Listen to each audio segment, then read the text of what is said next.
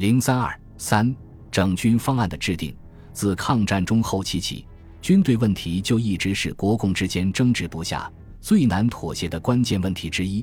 在马歇尔的调停下，国共双方达成整军协定，这是继达成停战协议和政协决议之后，中国政治民主化进程的又一重大收获。在整军协定签订时，国共美三方代表均给予了肯定的评价。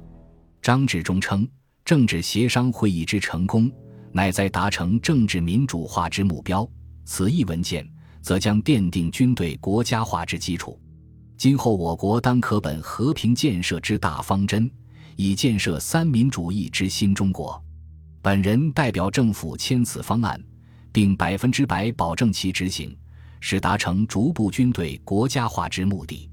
周恩来称，只要政府和中共乃至全国人民都能坚守和拥护此一方案，相信任何困难阻碍都不能妨碍此方案之实施。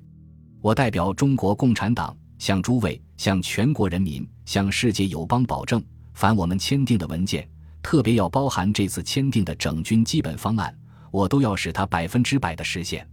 马歇尔称，此协定为中国之希望，吾相信其将不为少数顽固分子所污损。盖此少数顽固分子自立自私，及摧毁中国大多数人民所渴望之和平及繁荣生存权利而不顾也。根据马歇尔拟定原则达成的整军协定，与政协决议精神是相符合的，即在一个西方式民主政体下建立一支真正的国家军队。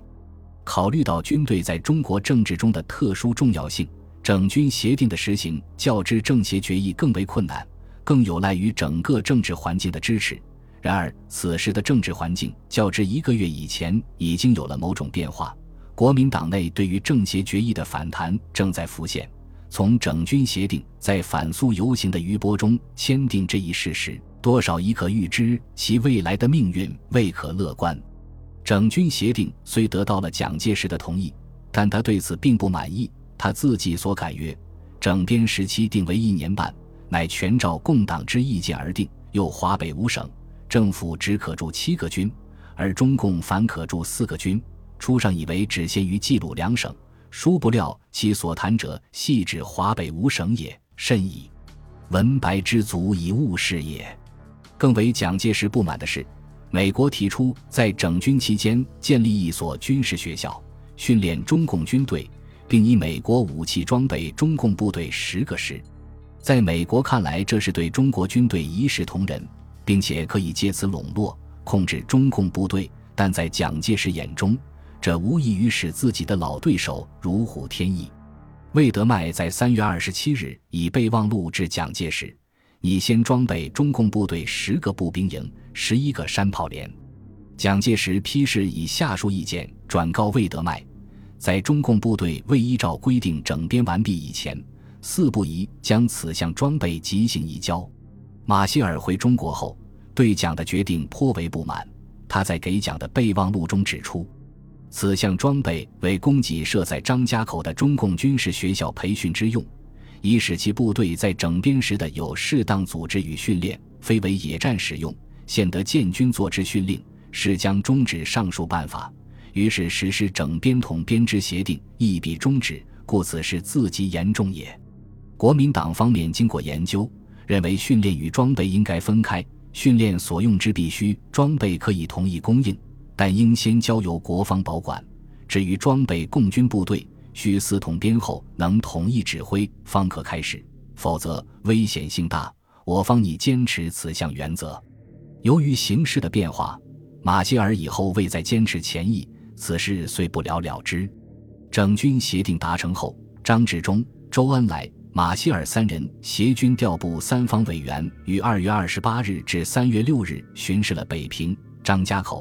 吉宁、济南、徐州、新乡、太原、归绥、延安、武汉十处，会见了中共领导人毛泽东、刘少奇、朱德和国共双方高级军事将领，解决了若干未决问题。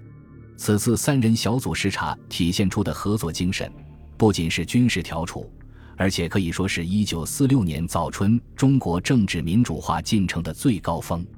在延安。毛泽东向马歇尔保证，中共将尽其可能的遵守已经达成的协议，在美国朋友的帮助下，这些协议定能付诸实施，完成中国的复兴重建工作。马氏显然为毛的表示所打动，特意告诉他，因为国民党是执政党，因此其党内的自私派别自然不愿交出权力。然而，这一定不会被大家所容忍。随后，马歇尔自信地告诉杜鲁门，通过他们的巡视，各地的所有问题已经得到澄清，并促进了普遍的理解。一切都表明，事情将迅速得以解决，交通将重新恢复，平民的正常生活实际正在恢复之中。他因此而认为，事态的发展都在他的计划之中。他可以放心的回国述职、安排贷款、援华等事宜。然而，马歇尔过于自信了。他没有料到的是，就在他返美前后，国民党六届二中全会对政协决议的反动，导致了这一民主化进程的停滞和逆转。等他一个月之后自美返华，中国的政治军事形势与他走前相比，已经面目全非了。